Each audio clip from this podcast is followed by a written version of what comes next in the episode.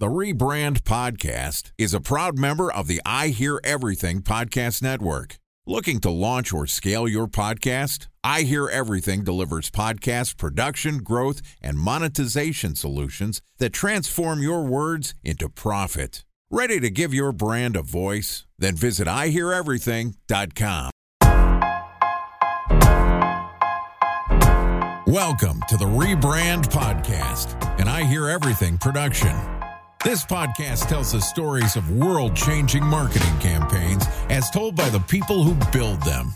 In each episode, you'll hear an earful of brilliance from a marketer who has brought an iconic brand to life.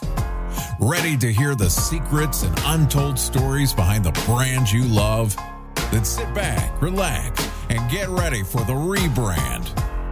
Here's the host of the Rebrand Podcast, the CEO of OH Partners, Scott Harkey.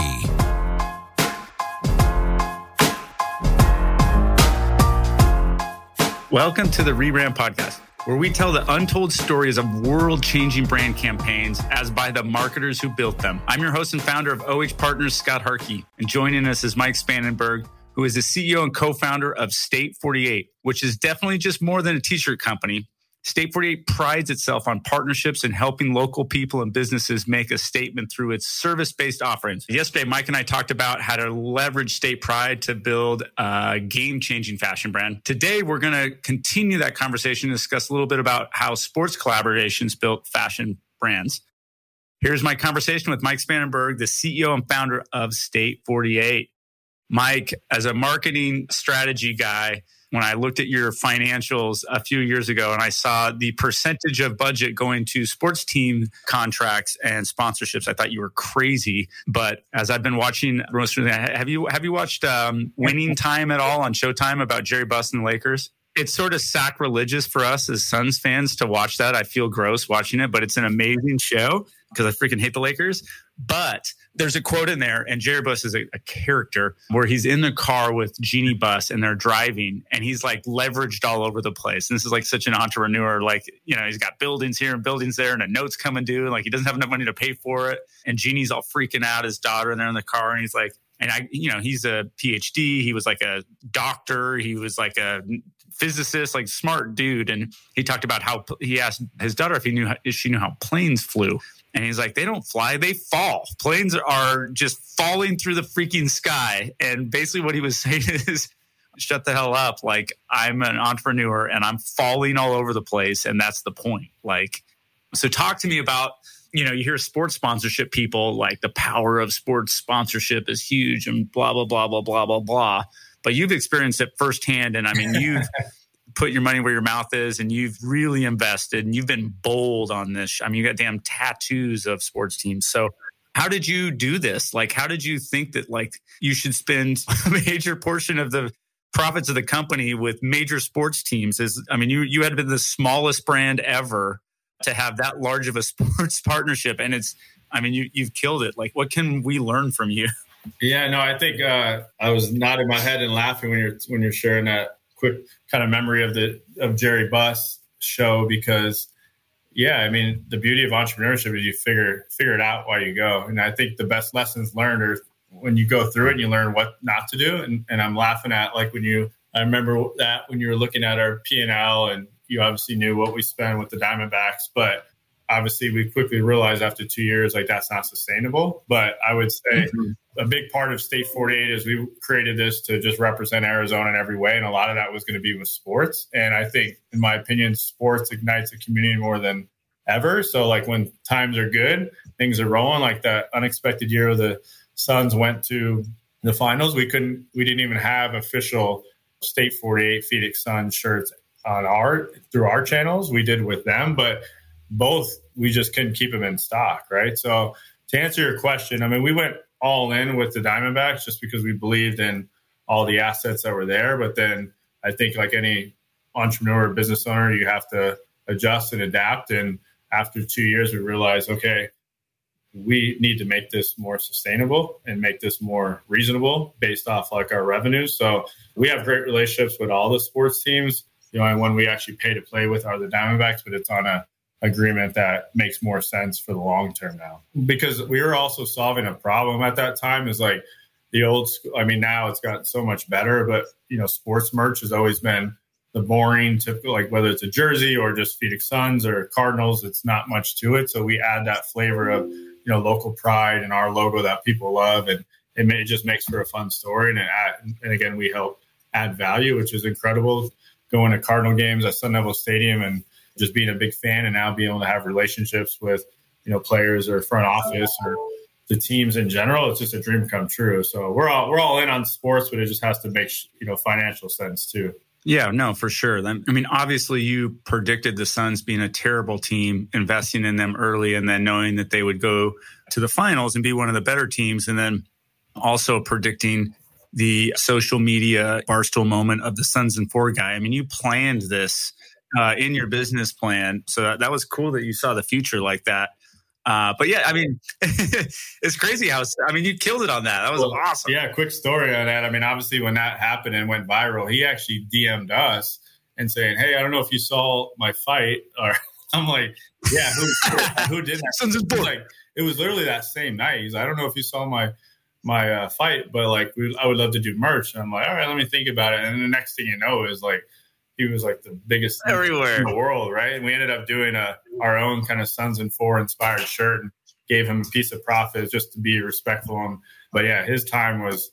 He, he what's that guy doing now? I wonder. he literally, I still follow him. He still has Suns and Four as his Instagram tag, but he, he's definitely been milking that. And hey, kudos to him for you know getting he was like hosting. He was like like hosting clubs in Old Town, and he he he loved it. That was hilarious. With Barstool, so yeah. But those are the moments where like you live for, especially with our brand of like you got to be ready to jump on that kind of stuff. Even like when during that run, Ayton had a, uh, that dunk to win the game, and we created a like that within like the first 48 hours. Because if you don't, then it just the buzz goes away, right? So that's what I mean by like you know sports ignite in a community everyone's like excited and watching games and all that kind of stuff you just have the masses ready to just have that sense of pride to want to tell all your laker fans and friends and golden state friends to be like shut up this is our uh, our city there's nothing better. I, I, agree. We were talking about David Friedman earlier. I was in New York with him, and he's a huge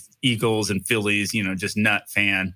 But there's just something about something so tribal and human about when sports are happening at a level and the whole city like is experiencing it together. And it seems like you've and State 48 have have captured kind of that vibe. It's not just slapping a logo and be like, we're the proud partner of Sun Devil Athletics, but like truly encompassing this kind of human moment in a city together like where are other brands getting it wrong?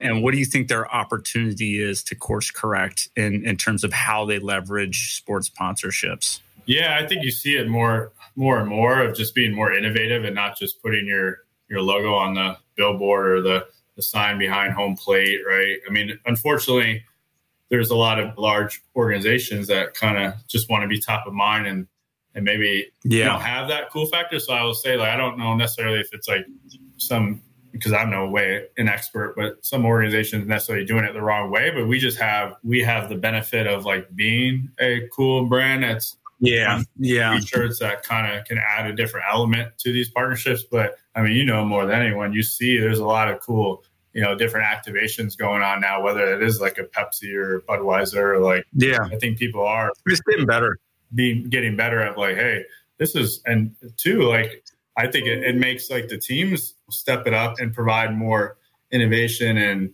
and assets too, because like we're in a day and age where you can't just say, hey, we're the Diamondbacks, we're the Suns, we're whatever, mm-hmm. we're going to demand all. No, like, what are you doing for us too? Because in the digital world, you know, we could, I could take that money and spend it here and know I'm going to get a 3x return or a lot of that stuff's so hard to measure on the ROI side. You know, it's more top of funnel kind of stuff. So I think it just holds everyone accountable to just be more creative and do uh, stuff people actually want too.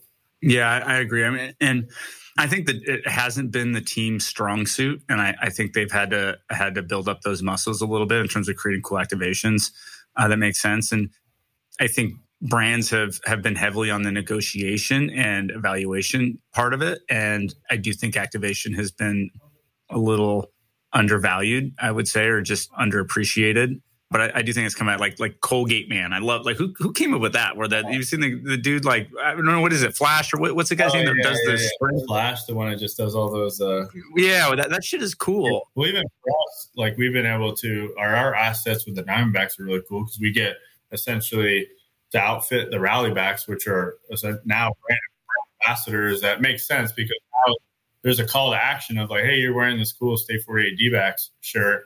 Now that's available in the team shop. That's available on our website. So things like that, like I'm always big on trying to measure ROI and like yeah. But the moments too, like you're set up to where you can capture and merchandise moments. Yeah. Where a lot of other brands aren't, whether whether it's Suns and Four guy, or I was trying to think of some other Luis Gonzalez, or like grabbing different players, or you know Bruce Arians, and like these these personalities and moments to be able to capture and merchandise has really kind of become part of your brand. Where a lot of other people just are not set up. It's like they plan it for the year, and this is their deal. And if something cool bubbles up, they don't take the time to like capture it, merchandise it, embrace it, and like create something for for their audience. I don't know. Yeah, we still have a long way to go, to even to be you know more creative and make sure we're getting the most bang for our buck too. When we do do these partnerships, like, hey, did we put enough effort or creativity into you know even our we're licensed with all the major universities in Arizona, but we could be doing so much more just being you know on the with the camp like campus uh, students on campus, mm-hmm. and there's just so much fun things you do, you know, as a marketer. But like sometimes you're just so limited sometimes with your time and your resources of what you can do, so you don't sometimes get the most again bang for your buck. But that's ultimately I look at it as like it's on us. Like even all the NIL deal opportunities now, and rather can we be innovative? We've been talking to Grand Canyon University as a partner of ours. Like, can we do something with your entire basketball, men's and women's, rather than just one player and going all in on this person, where we can don't have to be the the biggest athlete in the world. You could everyone has their own followings and brands now, right? So that alone could be more of a return than going after a major university, really. Okay, at the end of the segments, I've, I've uh, just named kind of a marketing kind of trend going on, and, and I, want to hear from your perspective: undervalued, overvalued, influencers. Overvalued. Ooh, I like it. Okay, Web 3.0. Uh, let's go undervalued. Uh, undervalued? Undervalued. Wow. And if I break that out like NFTs, undervalued, overvalued? Overvalued. Oh wow, wow! The fashion guy says the NFTs are I, I overvalued. Wrong. I'm just giving my first. I love it. No, I love it. Instagram as a direct to consumer Shopify e-commerce return on ad spend. Undervalued. Undervalued still. Seriously? Oh, so much more opportunity to put it. There's still return on ad spend inside inside Instagram's walls, huh? Yeah. Okay. Email marketing. Undervalued. Experiential. Undervalued. Wow. I just, I just think the old school way of being able to like have wow. activations and events and that goes a long way to building community. Retail. Undervalued. I know you think retail's I do too. Out of home. Out of home. Uh, overvalued. Ooh, okay. Sports sponsorships. Overvalued. Wow. All right. Okay, what's uh, and then just off the top of your head, most overvalued marketing kind of term or thing out there, and then most undervalued that I didn't talk about. Overvalued, I would say impressions. Mm, okay, I like that.